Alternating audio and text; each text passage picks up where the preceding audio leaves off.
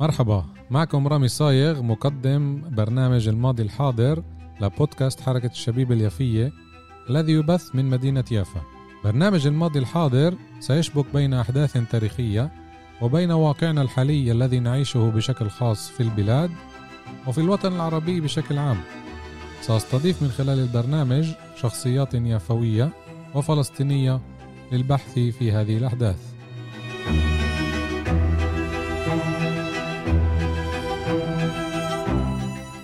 مساء الخير للمستمعين. حلقة أخرى من الماضي الحاضر معكم رامي صايغ. الحلقة اليوم رح تكون تكملة مع سامي أبو شحادة عن مدينة يافا. اليوم رح نحكي عن باقي المواضيع اللي ما لحقناش نحكيها. طبعا مدينة يافا مدينة عريقة وأكثر من ساعة وساعتين بنفع نحكي عنها. اليوم بدنا نباشر مع سامي بالمواضيع اللي ما حكيناش عنها بالحلقة القادمة. أول شيء شكرا سامي لوقتك. شكرا شكرا لك على الاستضافة. هذيك المرة حكينا عن كتير مواضيع بس طبعا ما تطرقناش لكلها. حابب نبدأ على طول هيك بموضوع الصحف الفلسطينية اللي طلعت من مدينة يافا.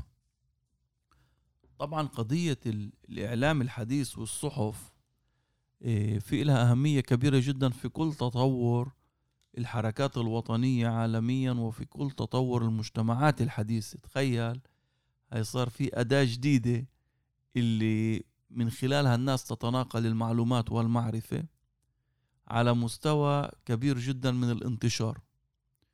وبداية الإعلام هذا هذا النوع من الإعلام بالأساس الصحف في فلسطين بدأت في مدينة يافا. كان في طبعا محاولات بسيطة قبل ذلك ولكن الجريدة الأهم في فلسطين الانتدابية هي جريدة فلسطين اللي تم تأسيسها على يد عيسى العيسى ورجا داود العيسى عام 1911 وكان فيها دور كبير جدا في كل عملية آه، تطور تطور الحركة الوطنية الفلسطينية.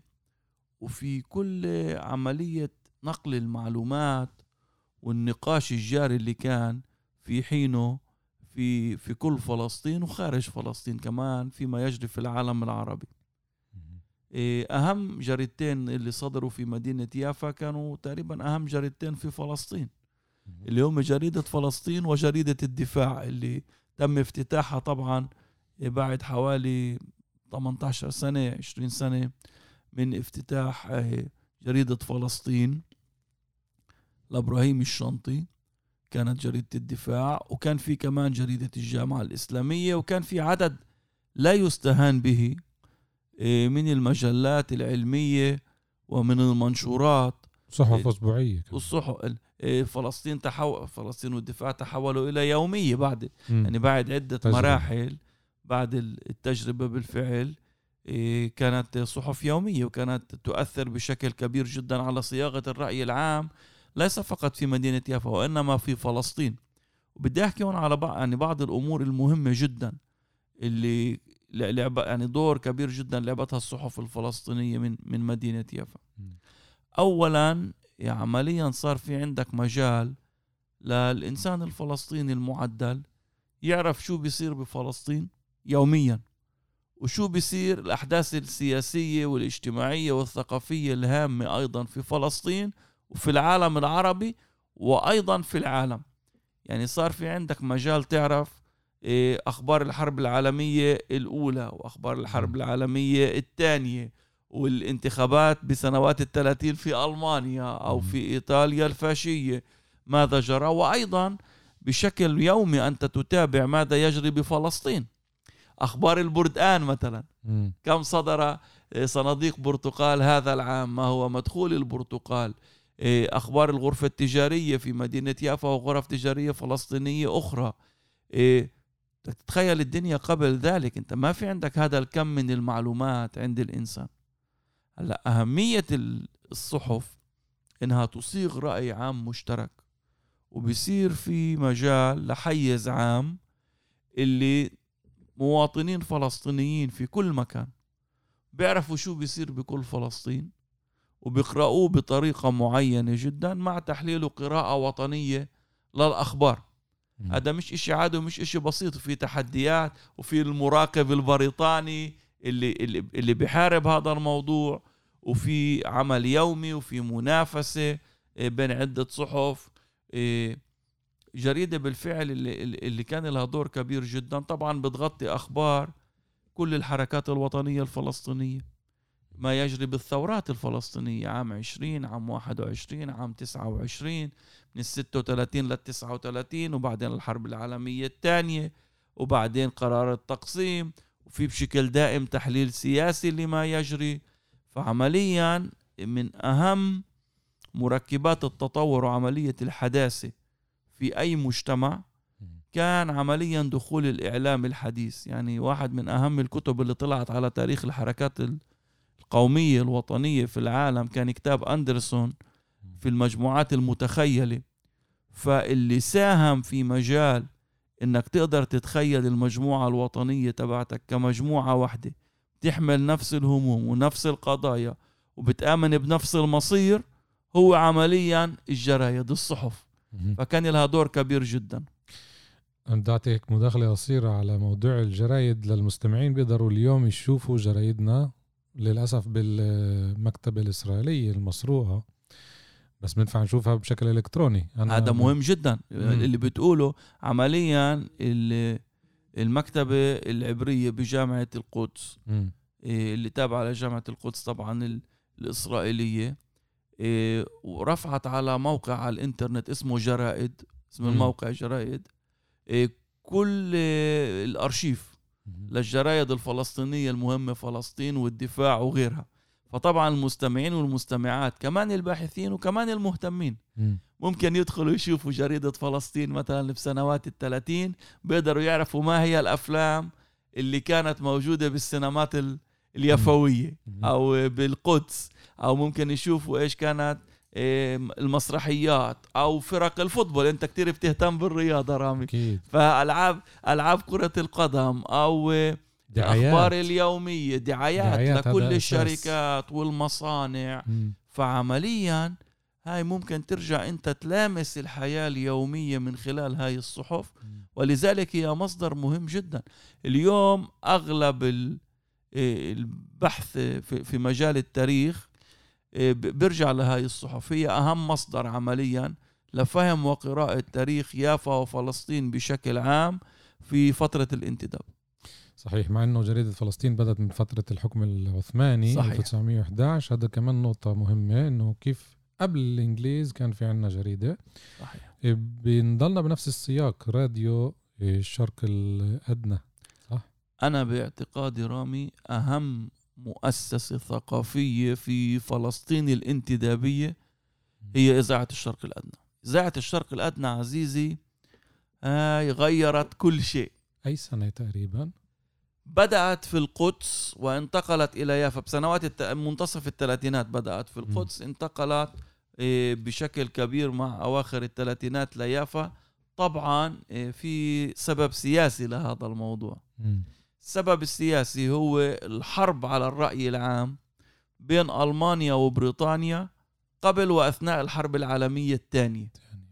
عمليا كمان الألمان كان لهم إذاعة وكانت تحاول تستهدف الرأي العام في العالم العربي على أساس الناس تنتفض ضد الانتداب البريطاني والفرنسي. أكيد.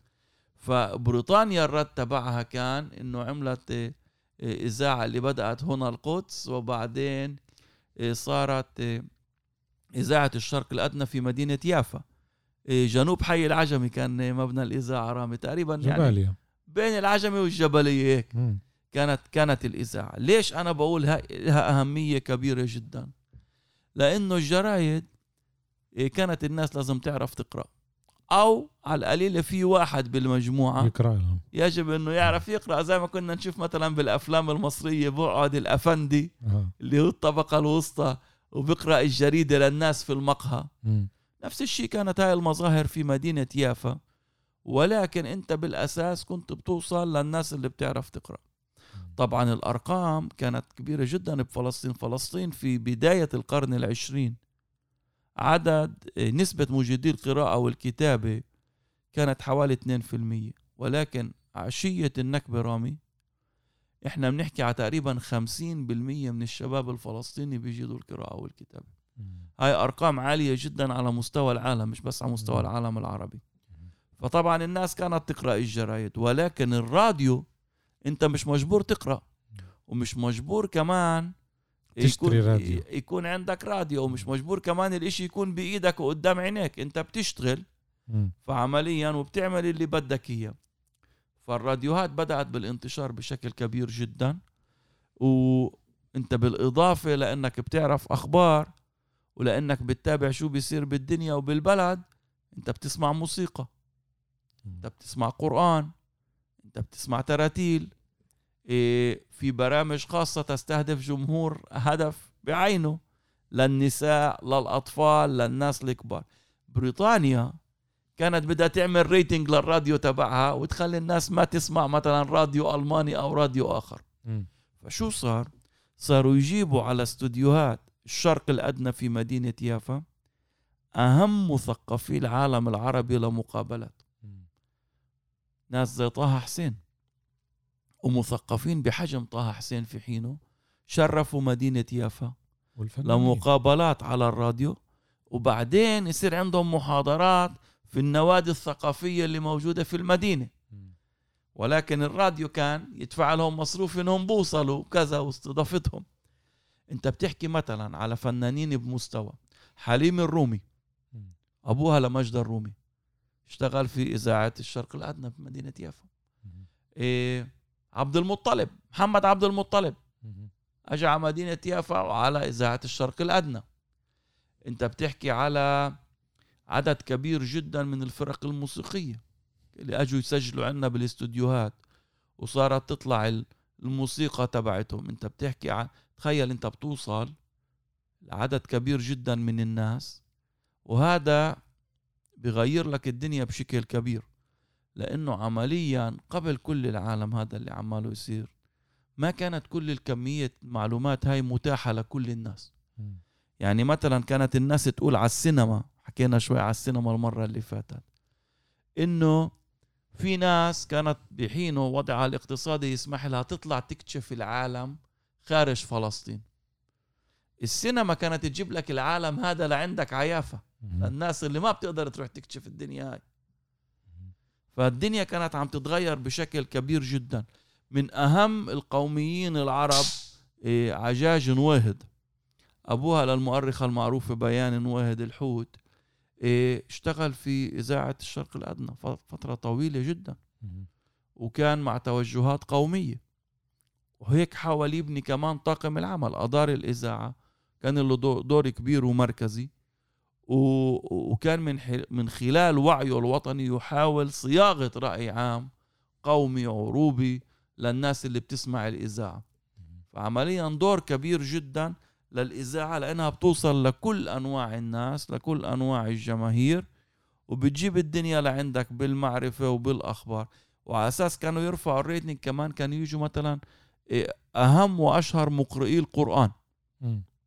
مم. بفترة زي اللي إحنا فيها هلأ شهر رمضان أو مناسبات دينية. فكانوا يجوا كمان إيه ناس للإنشاد وناس لقراءة القرآن وأخذوا دور كبير ومهم جدا. فهاي الإذاعة كانت مهمة كتير. أنا قرأت بال آه، يافا الجميلة بالموسوعة. رح نحكي بالآخر عن المراجع طبعا. م. دور الراديو اللي حكيت عنه وكيف كان في مرات آه، يستضيفوهم ويباتوا بيافا. وين بالضبط؟ تقريبا بحي الرياض اللي هو جنوب جنوب الجبلية. صحيح اللي هو قريب جدا من الإذاعة. آه. وكان أجمل أحياء مدينة يافا وأكثرها تطورا. اللي هي بحينه صار في مجال اقتصاديا لإقامة شركة استثمار م. محلية أبو ز- اسمها شركة الرياض. أبو زيد. وك- صاحبه و- أبو زيد. صحيح. وأقامت حي جميل جدا. فلل. لحد اليوم ما تبقى من حي الرياض. ما إحنا عارفينه البيوت اللي موجودة فيها. هاي من أجمل البيوت اللي بقيت في مدينة يافا. بيوت كبيرة جدا مع حدائق. وسمي الحي بحي الرياض. أنت بتعرف أن النا- النا- الناس ما بتعرف. هذا مباشرة فوق شاطئ البحر. الحي جنوب حي العجمي وتقريبا على شط البحر. صحيح. انبنى على فكرة بفترات متأخرة. آخر و- الثلاثينات والأربعينات. مم. وعندنا لسه بقايا منه زي مثلا جامع آه، الوحدة اللي ما تمش افتتاحه. للأسف تم تحويله لكنيس. لكنيس. بعد ظهر صحيح. إنه بال 47 48 تم هذا الجامع. ما كانوا مخلصين تماما بناؤه كان جزء منه مبني وجزء لسه في عملية البناء. وبالفعل للأسف تم تحويله لكنيس. مثل مساجد أخرى مثل مسجد يزور أكيد. مثل مساجد أخرى اللي تم الاعتداء عليها وتحويلها أو لكنيس أو لأمور أخرى يعني. المسجد هذا أصلا ما كانش كامل البنى هذا اللي كمان بخلي صحيح. الواحد يسأل أسئلة صحيح زي ما قلنا الحياة السياسية بيافا كانت برضه مشهورة رغم إنه القدس هي العاصمة بس طبعا القلب النابض هي يافا وكمان من ناحية سياسية كان في عدة أحزاب نشأت بيافا. إيش نقدر نخبر المستمعين عنها؟ كل الأحزاب الفلسطينية المهمة اللي كان لها دور بفترة الانتداب كان لها فرع قوي جدا في مدينة يافا وبعضها تم تأسيسه من البداية في مدينة يافا. يعني بعض القيادات الوطنية كانت تختار مع بداية التأسيس إنه تبدأ في مدينة يافا، اولا طبعا إحنا نذكر الناس. نحن نتحدث عن أكبر مدينة عربية من ناحية عدد السكان،. أوسع طبقة وسطى موجودة، وضع اقتصادي جيد، إيه، وضع ثقافي جيد، إيه، حراك سياسي جدي كبير جدا كان موجود من أواخر الفترة العثمانية قبل الانتداب. ومع الانتداب وبداية تشكل الحركة الوطنية الفلسطينية بأحزابها المختلفة إيه كمان المجلسيون اللي كانوا أنصار إيه الحج أمين الحسيني المفتي وكمان المعارضون اللي كانوا أنصار عائلة النشاشيبي. للحركات المختلفة كان فروع قوية جدا في مدينة يافا. بالإضافة مثلا حزب الاستقلال اللي تم تأسيسه برئاسة عوني عبد الهادي في بداية سنوات الثلاثين إيه، في نابلس وفي يافا مباشرة. مهم. فعمليا من أهم المؤسسين والقيادات كانوا في مدينة يافا. ولذلك كمان اللي بيتابع فلسطين أخبار فلسطين الانتدابية بيشوف إنه كل الحراك السياسي الجاد أو بدأ في مدينة يافا أو ليافا كان في دور مركزي في قيادته. كمان ثورة 1920 اللي بدأت عمليا في مدينة يافا. وكمان في الواحد وعشرين. وكمان ردة الفعل على أحداث البراق عام 1929 والدور الكبير اللي كان في يافا. وكمان الثورة الكبرى عام 36 لل 39 مهم. بشكل دائم كان في حراك وبشكل دائم كان في مظاهرات ولذلك مثلا أحد أسماء ساحة السرايا أو ساحة الحناطير اللي موجودة في ميدان الساعة في مدينة يافا كان أيضا ساحة الشهداء. لأنه يافا في مدينة يعني في بشكل عام كل الفترة اللي إحنا بنحكي فيها الانتداب كانت بشكل دائم جزء لا يتجزأ من العمل الوطني الفلسطيني المسجد يافا الكبير موجود أيضا في هذه الساحة وكانت المظاهرات جزء كبير منها يكون بعد صلاة الجمعة وهناك كان في مواجهات. والمسجد كان موجود ملاصق لمحطة الشرطة البريطانية. ولذلك استشهد هناك في المواجهات عشرات. من أهالي البلد والناس اللي كانت تيجي تناضل في مدينة يافا في الفترة اللي بنحكي فيها بسبب الحياة السياسية الغنية اللي كانت في حينه انظر مثلا الحراك اللي كان يكون حول الانتخابات البلدية في مدينة يافا. كان في عدة يعني تشكلات وكان في عدة قيادات وتتنافس وفي انتخابات ديمقراطية. فكان كان- في بالفعل حراك سياسي كبير جدا. طبعا ناخذ بعين الاعتبار إنه إيه، في كتير أسباب خاصة ل- لتطور الوعي السياسي في مدينة يافا. ومن أهمها قرب مدينة تل أبيب ومتابعة أهالي يافا اليومية لتطور المشروع الصهيوني. مهم.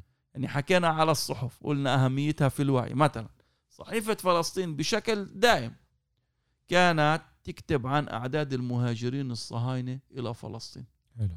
هلأ هدول كمان بمروا أصلا بالأعداد الكبيرة تبعتهم. لعند بأغلبيتهم الساحقة أصلا من يافا. بمروا من مينا يافا. فعمليا الناس شايفة بالضبط شو بيصير ولأنه تل أبيب ملاصقة لإلنا ولأنه ريشون لتسيون ملاصقة لإلنا ولأنه خولون ملاصقة لإلنا وبايت فيغاني اللي تحولت إلى بتيام فعمليا يافا كانت في قلب المشروع الصهيوني ولذلك الوعي السياسي في مدينة يافا بسبب الاحتكاك المباشر. مع المشروع الصهيوني كان أعلى بكتير من المعدل بفلسطين. ولذلك كمان كان في عمل سياسي دائم كان في كمان حركات مهمة جدا دينية اللي لعبت دور سياسي مثل الحركات الإسلامية المسيحية مم. وكان في دور كمان للقيادات الدينية بشكل كبير جدا في الحراك الوطني طبعا إيه يعني إحنا بنحكي بأكم من دقيقة على تعرف هدول 30 تاريخ. سنة تاريخ. اللي فيهم حراك يومي مستمر مم. شباب بشكل دائم بدخل لهذا الموضوع فإحنا دائما بنظلم المواضيع بنحكي هيك. على السريع ولكن اللي بيتابع كتاب آه، المؤرخة اللي ذكرناها بيان الحوت آه، القيادات والمؤسسات السياسية في فلسطين من 1917 ل 1948 مم. بيشوف بالضبط اللي إحنا عمالنا نحكيه مع الأسماء ومع الكذا فبظلم القضية بشكل أقل أكيد. وفي طبعا أنت ذكرت في نوادي يعني كانت حتى مش بس نادي مثلا إيه، الإخوان المسلمين في كمان نادي ال- الكشاف الاسلام مثلا. يعني كان في تشعب مش بس آه، طبعا نادي واحد. في نوادي رياضية وفي نوادي ثقافية, ثقافية. ودينية. طبعا إحنا بدنا ناخذ بعين الاعتبار رامي إنه يافا تتطور بشكل سريع ديموغرافيا واقتصاديا الناس بشكل عام طبعا الحالة الاقتصادية ميسورة. وهذا بعطي للناس أوقات فراغ. أكيد. وأوقات الفراغ هاي بتصير الناس بدها تمليها في حين ما في تلفزيون في البيت.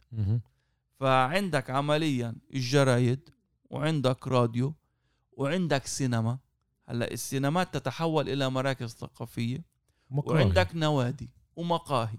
ففي حياة كاملة في زخم. آه تسمى يعني هاي كلها مع بعض هي عمليا تسمى بالحداثة في فلسطين.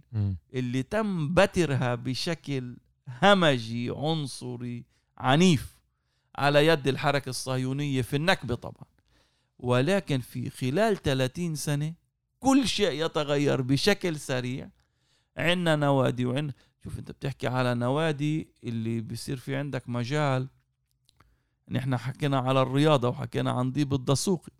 بس انت تيصير في عندك بطل في الملاكمة. قادر انه يفوز على بطولة الشرق. هذا عمل سنوات عزيزي. عندك فرق كرة قدم قادرة على المنافسة على مستوى العالم العربي. أكيد. نحكي على ملاعب رياضية كان في ملعب تنس أرضي للنساء. مم. فتح بداية الأربعينات اسمه السبورتيف.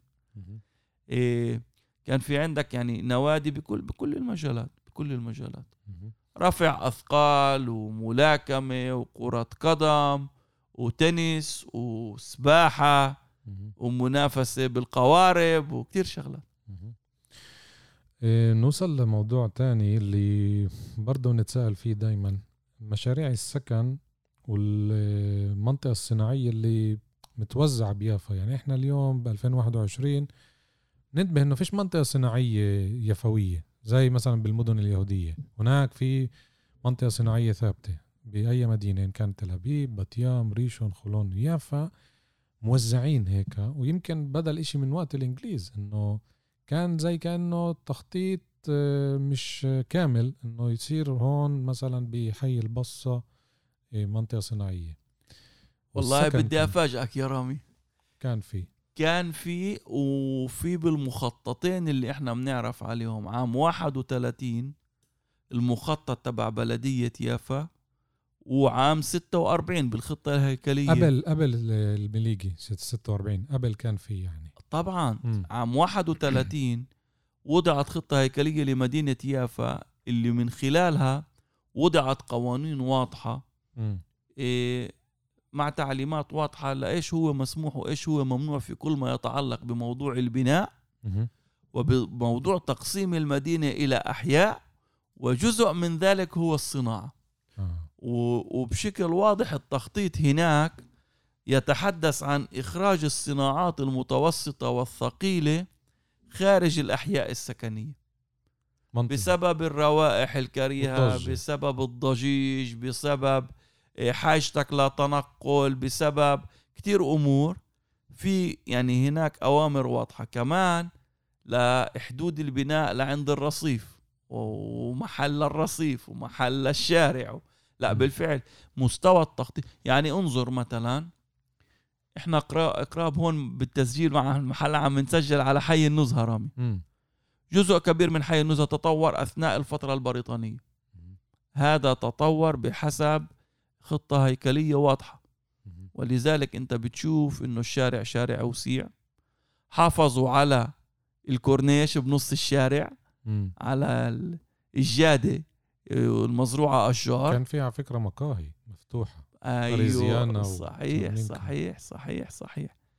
إيه وكمان مستوى الخدمات عزيزي اللي كان موجود في المدينة. إيه يعني على الشارع اللي عم نحكي عليه. أو اولا هذا أول شارع اللي يخطط كجادة في فلسطين. جادة جمال باشا. عام 1915 هلأ هذا على مستوى العالم العربي تخطيط جديد. تحدث عن شارع حديث وسيع واسع جدا يربط شمال المدينة بجنوبها مزروع أشجار مع مش مكان إنه الناس تتمشى فيه هيك بين الأشجار. و يعني بالجوانب تتطور مؤسسات حديثة كثيرة على هذا الشارع عندك بلدية يافا عندك البريد عندك دور السينما ودور المسرح محكمة. عندك مصالح عندك المحكمة عندك مدارس وعندك بيوت جميلة جدا البساط. إيه هذا كله موجود هون في يعني في الجادة إحنا كنا يعني عم نحكي على تحولات سريعة جدا فالتخطيط تخطيط ممتاز على مستوى عالي م. جدا بدأ طبعا نشوف نتائجه وهذا باخذ وقت م. يعني أنت بدك تغير في ثقافة الناس. تطلع من برا السور. كمان خارج الأسوار وكمان خارج الأحياء. كمان. أنت بدك تقول لأصحاب مصالح لإنسان حداد أو نجار م. اللي مصلحته موجودة تحت بيته إنه هذا الضجيج آه، يعني يؤذي الناس ويجب خروج المصلحة مثلا إلى مكان أبعد. فهذا بده كمان تغيير ثقافي ولكن كان كان عم بيصير. كمان في منطقة البصره كان عم كان عم بيصير. وكمان في منطقة ما يسمى اليوم شارع يافا تل أبيب. م. هذا هي المنطقة كلها تطورت كمنطقة صناعية. يعني انتبه حتى اليوم في مئات المحال التجارية والصناعية في هاي المنطقة اللي بتيجي خلف سينما نبيل. هاي كمان تخطيط حديث اللي أخرج الصناعة إلى هاي المنطقة. جميل.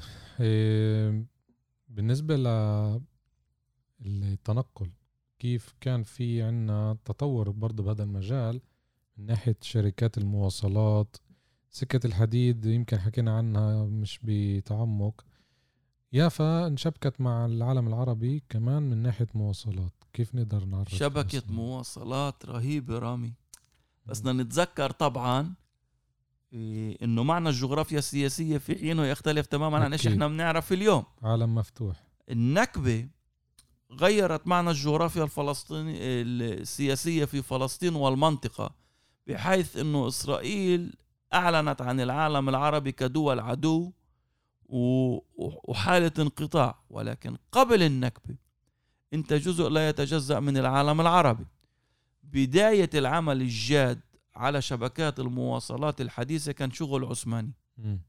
وهو كان عملية شق طرق بين يافا والقرى المجاورة لمدينة يافا بشكل كبير جدا. تم تحسين الطرق من آه، القرن التاسع عشر سنوات الثلاثين والأربعين بشكل مكثف أكثر في المنتصف الثاني من القرن التاسع عشر. تم مد وشق يعني عدد كبير جدا من الطرق. أولا التي تصل يافا في القرى المجاورة ليافا. ثانيا شارع يافا القدس. تم العمل عليه بشكل كبير جدا وتقصير المسافة لتخفيف عناء السفر بالأساس على الحجاج اللي كانوا يجوا يزوروا آه، من خارج البلاد حجاج مسيحيين. نرجع على موضوع السياحة يمكن إذا بكون لنا وقت أكتر متأخر. وكمان للتجارة. العثمانيين شافوا إنه في كتير مصاري في يافا فبدهم يرتبوا الموضوع لأنه هذا بخفف على النقل كمان البضائع مش بس نقل الناس. في أواخر القرن التاسع عشر نحن نتحدث عن أول خط سكة حديد في فلسطين 1892 المعروف بجي جي لأنه ربط جافا بجيروسلم. ولكن خطوط السكة الحديد تحت الانتداب البريطاني تتطور بشكل سريع جدا. كان في ربط بين يافا حيفا ومن ثم بيروت دمشق شمالا ويافا غزة والقاهرة. يعني طب في عنا عدة أمور. أولا تم تحسين آه، الشوارع. جزء كبير من الشوارع المشهورة اليوم بإسرائيل كان بفترة الانتداب البريطاني. شارع الشاطئ والشارع اللي بخدنا على الجنوب والشارع اليوم يسمى شارع رقم أربعة وشارع القدس. شوارع مركزية ربطت كل فلسطين بفلسطين. بالإضافة إلى ذلك غير شبكة المواصلات اللي هي شوارع بدنا ناخذ عدة أمور بعين الاعتبار. أولا مواصلات بحرية ونقل بحري. على مستوى المحلي وعلى مستوى العالم العربي وعلى مستوى العالم. في عندك سفن بتاخدك لوين ما بدك لنقل البضائع ونقل الناس. جزء منها كانت للسياحة كمان. ففي عنا وسائل نقل بحري تربط يافا في العالم العربي وفي العالم بشكل عام. يعني ممكن تقرأ ذكرنا الجرايد ممكن نشوف اللي بيرجع للجرايد دعايات لشركة نقل بحري. رحل إلى أوروبا رحل إلى أمريكا رحل إلى كذا بالسفن. من مينا حيفا؟ من مينا يافا. كمان. بدت. وبعدين مينا حيفا ب... يعني مينا حيفا بيبدأ ينافس. ميناء يافا بشكل جدي فقط بعد الحرب العالمية الثانية. أثناء وبعد الحرب العالمية الثانية. حتى الحرب العالمية الثانية مينا يافا أهم مينا من دون أي منازع. فعندك نقل بحري. بالإضافة إلى خطوط سكة حديد. تطورت بشكل كبير جدا. وصار في ربط بين مصر فلسطين سوريا ولبنان. أضف إلى ذلك أنه في عندك كمان شركات نقل بساط. هاي هي في كثير آه، شركة بامية المشهورة طبعا ولكن غير شركة بامية كان في عدة يعني شركات بساط. أولا تربطك بكل فلسطين. مم. يعني في مجال تطلع على الباص من يافا للقدس لنابلس لغزة لأي مدينة بفلسطين. شر... يعني بعدين عندك شركات اللي بتاخدك على الأردن على الزرقاء وعلى عمان. وفي كمان شركات بفترة الانتداب اللي بتاخدك على غزة ومن ثم إلى القاهرة. يعني في عندك كمان بساط لا تربطك بالعالم العربي. أضف إلى ذلك أنا مثلا سيدي رامي إيه، أبو صبحي كان حبيب زجل.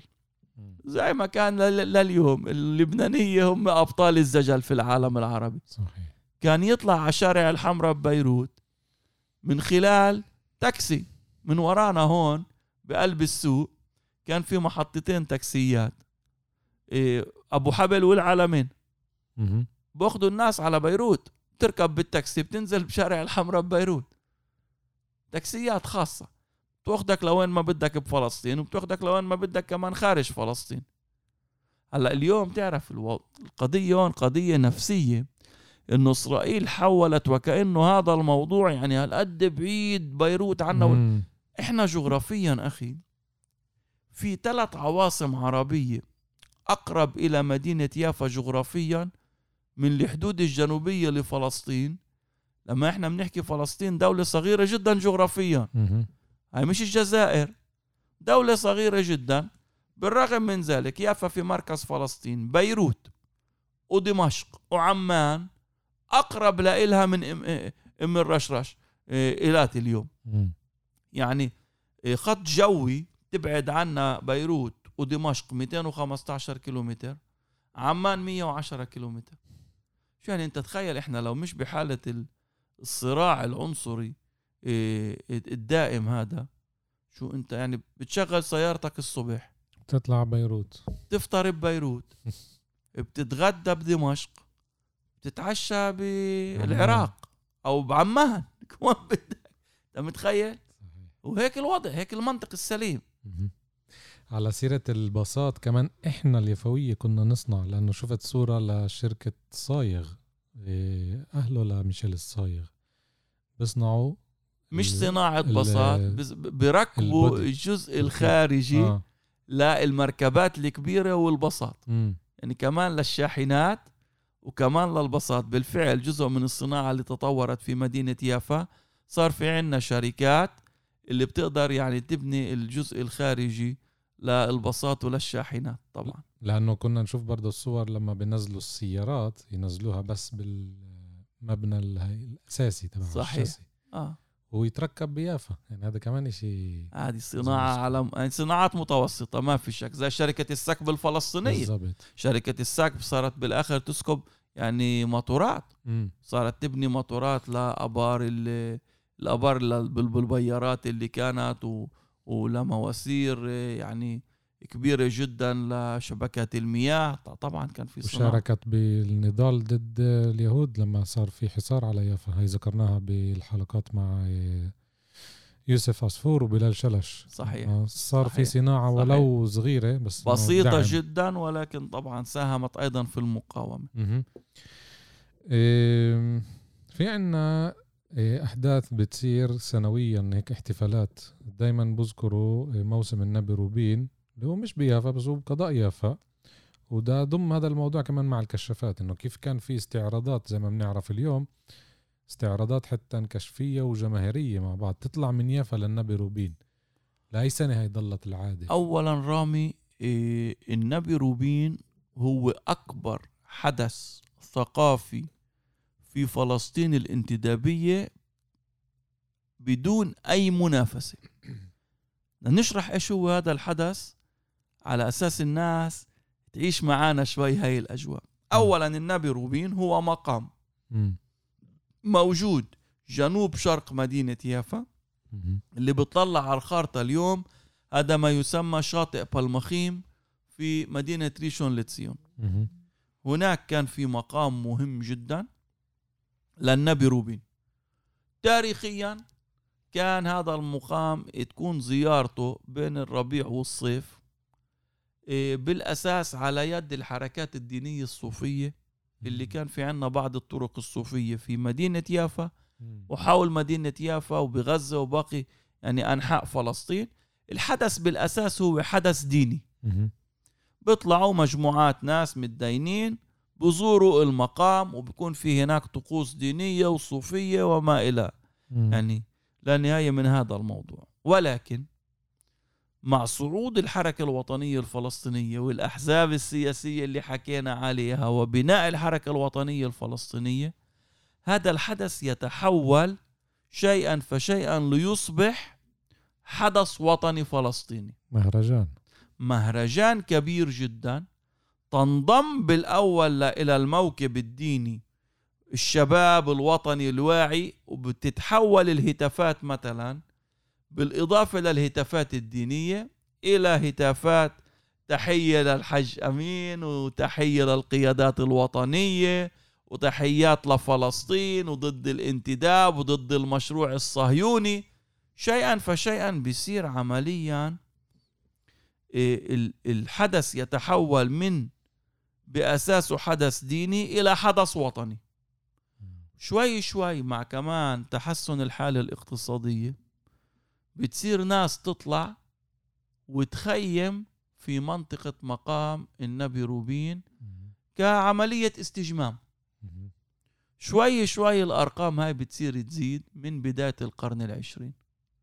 ناس بتوصل لهناك وبتنام في المنطقة المنطقة جميلة جدا.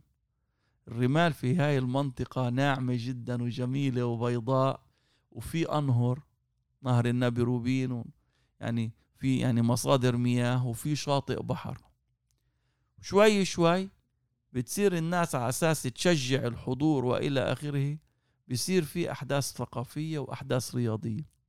سباق خيل وسباق جمال وبصير في كمان حكواتي وبصير في مسرح مع أراجوز شوي شوي بصير كل واحد عنده مصلحة بيافا.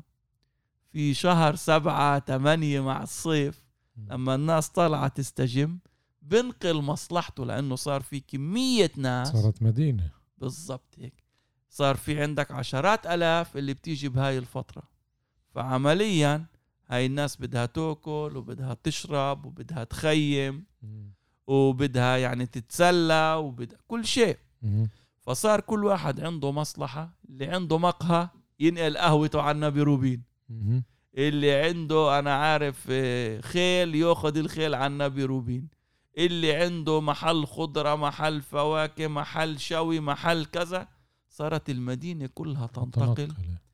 تخيل إيه، في بعض التقارير الحديث بسنوات الأربعين إنه عدد الناس اللي بوصل على فعاليات وأحداث النبي روبين تقريبا خمسين ألف. لأنه كانوا يجوا من قضاء الرمل وقضاء يافا يعني مش بس وغزة وقدس كل فلسطين. ولكن بالأساس يفوية بالإضافة لعدد كبير جدا من كل المناطق. م. توصل هلأ في هناك سينما وفي هناك مسرح وفي هناك موسيقى وفي هناك أنت حكيت على فرق الكشاف. اللي كانت تاخذ دور مركزي. هاي كانت تطلع مع الموكب باستعراض مهيب. كانوا يتجمعوا كلهم في ساحة المسجد الكبير. ويروحوا مشي عن طريق الشط. هذا جزء كبير. طبعا في ناس انضمت بسيارات وشاحنات وكذا. ويبنوا خيم في هديك المنطقة. طبعا بده يصير في عندك خيام بده يصير. تعرف هاي بدها انتاج مشروع, مشروع كبير جدا. انت بتنقل مدينة كاملة على مدار شهرين لعند ما صارت الناس كلها بتعرف الحدث وبدها الحدث ومهم لها جدا. وطلع القول الشهير تبع النساء إنه كانت تقول لرجالها في فترة الصيف بيافا يا بتروبني يا بتطلقني. صحيح لأنه كان بالفعل حدث كبير جدا الكل بده يشارك فيه. طبعا هذا بالإضافة للناس اللي كانت تروح لعدة ساعات أو لنهار وتروح. م. عشرات آلاف الناس في حدث ثقافي رياضي على مستوى العالم. شو بنحكي 50 50 ألف عام 1948 رامي هذا عدد سكان دولة الكويت. مش كويت العاصمة دول. دولة الكويت كلها. تخيل في حدث ثقافي. أكيد أكيد. إيه بس على فكرة تم إغلاقه من قبل الإنجليز بالحرب العالمية إذا أنت ذكرت الأربعينات يعني الثانية. الثانية. طبعا. لأنه طبعا طبعا لأنه ممكن كان يكون في كمان خطر وكذا بس الحدث كان يعني حدث مهيب مهيب. أحداث النبي روبين حدث ثقافي رياضي إيه، أكبر حدث. طبعا كانوا يجوا فرق من مصر للعروض المسرحية وكان يجي مغنين من محلات مختلفة كل الفنانين كل الفنانين لأنه أنت في عندك جمهور بعشرات الآلاف. كانوا يوصلوا يعملوا عروض وفعاليات ثقافية كل شيء. مدينة كاملة انتقلت إلى الاستجمام على شواطئ النبي روبين. حكيتنا على السكن والتخطيط. إيه، إيه، الخطة الأخيرة لمدينة يافا كان في هناك اقتراح بالخطة الهيكلية إنه مدينة يافا تستمر بالتوسع العمراني باتجاه أراضي النبي روبين. وهناك على النهر وعلى شط البحر كان بده يحولوا إلى مكان استجمام رسمي ومرتب وجزء منه يتحول إلى شاليهات هو بسميها بالمصري لأنه كان مصري المخطط. يبني شاليهات زي ما انعمل بالاسكندريه وأماكن مختلفة بمصر للناس على شاطئ البحر كمان للاستجمام في هاي المنطقة لأنها منطقة جميلة جدا.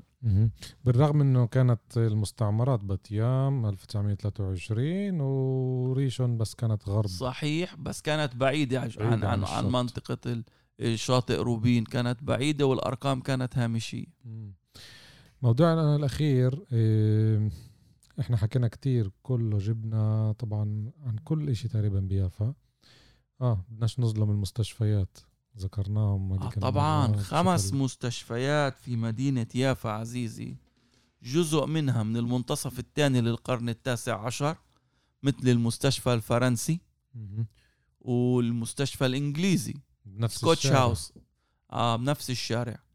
بالإضافة إيه لمستشفى عثماني إيه اللي كان اسمه الكارانتينا. اللي اليوم إحنا في ظروف الكورونا هذا شو هذا الكورنتاين هذا عمليا الحجر. محل الحجر الصحي وبجانبه كان مستشفى البلدية.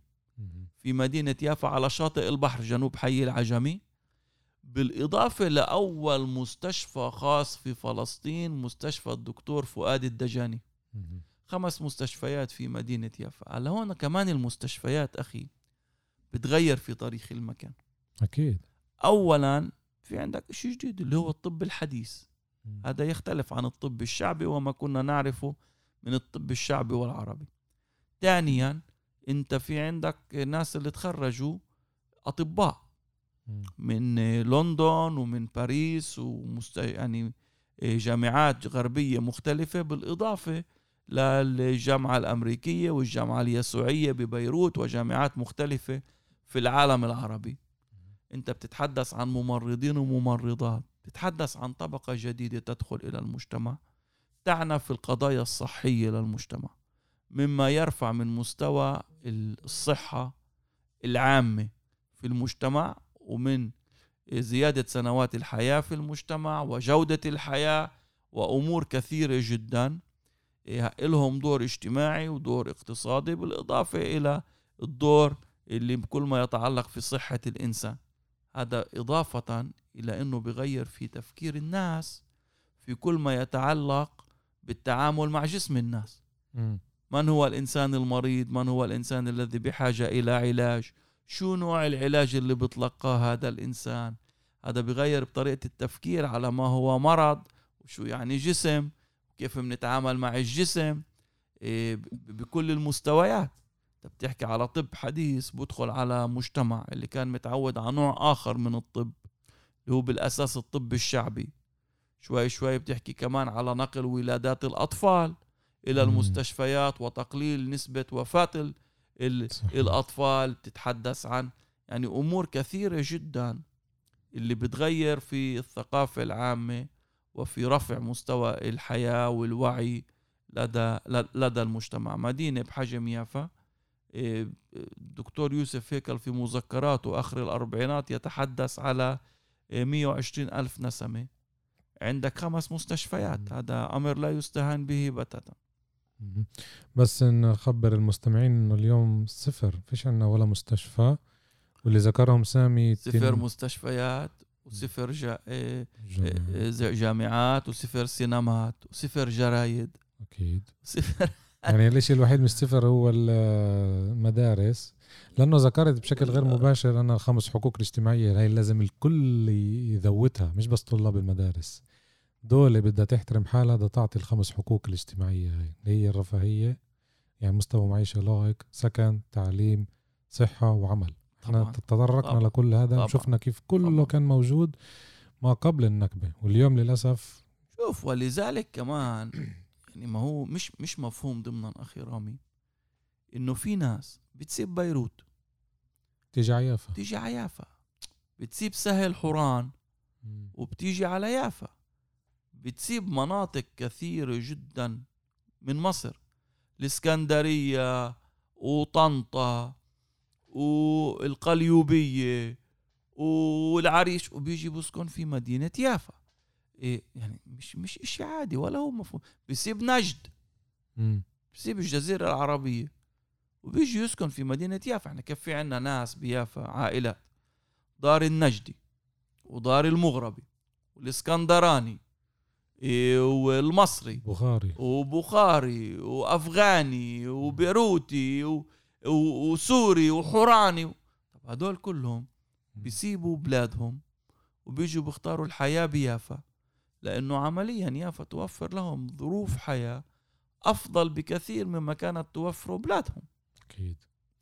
بس عشان نسكر موضوع المستشفيات للمستمعين المستشفى الفرنسي تحول للأسف قبل سنتين ثلاثة إلى فندق.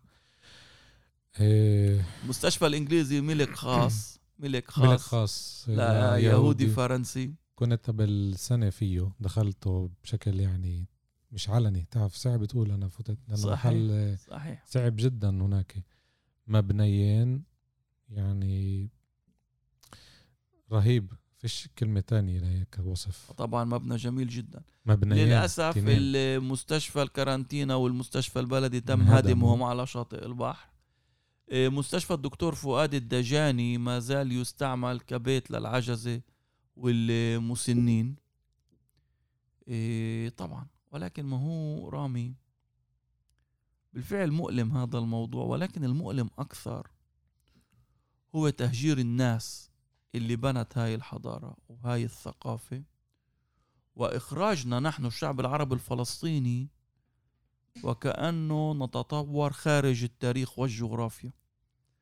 إيه، شعب اللي كان تحت عملية حداثة في كل مستويات الحياة. يتم تهجيره وحتى الآن حتى الآن ما أخذنا فرصتنا في عملية إعادة البناء. أكيد. طبعا. فالحجر مهم ولكن البشر اللي بنى كل هاي الثقافة وهاي المشاريع هم هم الأساس هم الأساس.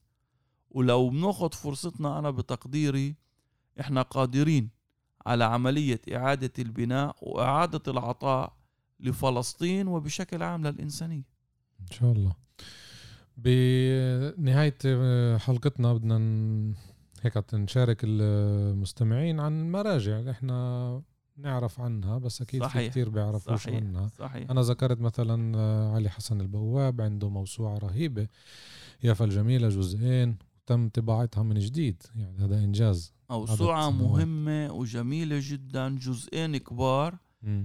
اللي فيهم بنحكى عن يافا في القرن التاسع عشر وبفترة الانتداب بالتفصيل إيه، إيه، الرهيب والممتاز والشيق إيه، لكل شيء للحياة الاجتماعية وللحياة الاقتصادية وللوضع السياسي وللأحداث السياسية وللمسرح وللسينما وللجرايد وللشعر وللفكر وللأدب وللشخصيات المهمة وللمهندسين وللأطباء وللمينا وللبحر ولكل شيء. كتاب آخر هو دراسة مهمة باعتقادي أجراها مارك ليفاين كانت رسالة الدكتوراه تبعته. اسمها Overthrowing Geography اللي فيها يتحدث عن يافا وتل أبيب من نهايات القرن التاسع عشر حتى عام 1948 مرجع مهم باعتقادي. مهم جدا. للي بيحبوا يقرأوا عن يافا في القرن التاسع عشر في في في عدة دراسات إيه، أصدرها أصدرتها مؤسسات مؤسسه الدراسات الفلسطينية. إيه كمان في يعني دراسة تانية مهمة لروبا كنعان عن يافا في القرن التاسع عشر. إيه في عدة دراسات كمان إيه انتشرت عن مدينة يافا بالفترة الأخيرة في كل المجالات في قضية الهندسة المعمارية في علم الاجتماع في الجغرافيا في العلوم السياسية في رسالة الدكتوراه للدكتورة هناء حمدان اللي بتحكي عن يافا الحديثة وتحول الحيز العام ومعنى الحيز العام. إيه، في في, في كتير مواد اللي طلعت وفي كمان أفلام جميلة جدا طلعت عن مدينة يافا. باعتقادي فيلم جميل جدا كان اللي عملته الجزيرة اللي اسمه Pride in Exile Palestine Street شارع فلسطين. عملته الجزيرة إنجليزي وتم ترجمته إلى اللغة العربية في ستين عام عن النكبة إيه، فيلم من جزئين جزء عن يافا قبل النكبة وجزء عن يافا بعد النكبة. ففي مالان مواد للناس اللي بتهتم وكذا ممكن كمان تلاقي على اليوتيوب هاي الأفلام أو ممكن تلاقي في المكتبات الأمور اللي ذكرناها. ممتع الحديث معك سامي. شكرا لحضورك. إيه، أنت أكيد باحث في تاريخ يافا الحديث وأكيد أكيد المستمعين استفادوا من الحلقة هذه واللي قبلها. نشكرك كمان مرة. شكرا شكرا على الاستضافة رامي. يعطيك ألف عافية على هذا المشروع الرائع تبع البودكاست. وبتأمل إنه نقدر يعني نوصل صوتنا من خلال هذا المشروع الرائع على شو بيصير بيافا وشو بيصير بشكل عام بفلسطين م- لكل أهلنا لشعبنا كمان بيافا وكمان بفلسطين وكمان خارج فلسطين لأنه هذا التواصل باعتقادي أهم شيء اللي إحنا بنقدر نعمله مقابل ما تحاول الحركة الصهيونية أن تقوم به منذ النكبة وهو فصل فصل, فصل الشعب العربي الفلسطيني. فإحنا من خلال هاي المنصات بنحاول نتواصل مع أهلنا وناسنا وشعبنا بكل مكان. صحيح. هذا هدفنا. المستمعين بتقدروا تتواصلوا معنا عبر منصاتنا الإلكترونية بالفيسبوك عندنا صفحة حركة الشبيبة اليافية وكمان صفحة بودكاست حركة الشبيب اليافية وإحنا موجودين على الإنستغرام والتطبيقات بودبين وسبوتيفاي بأمل إنه استمتعتوا بحلقتنا وإن شاء الله نلتقي الحلقة الجاي شكرا لاستماعكم. إلى اللقاء.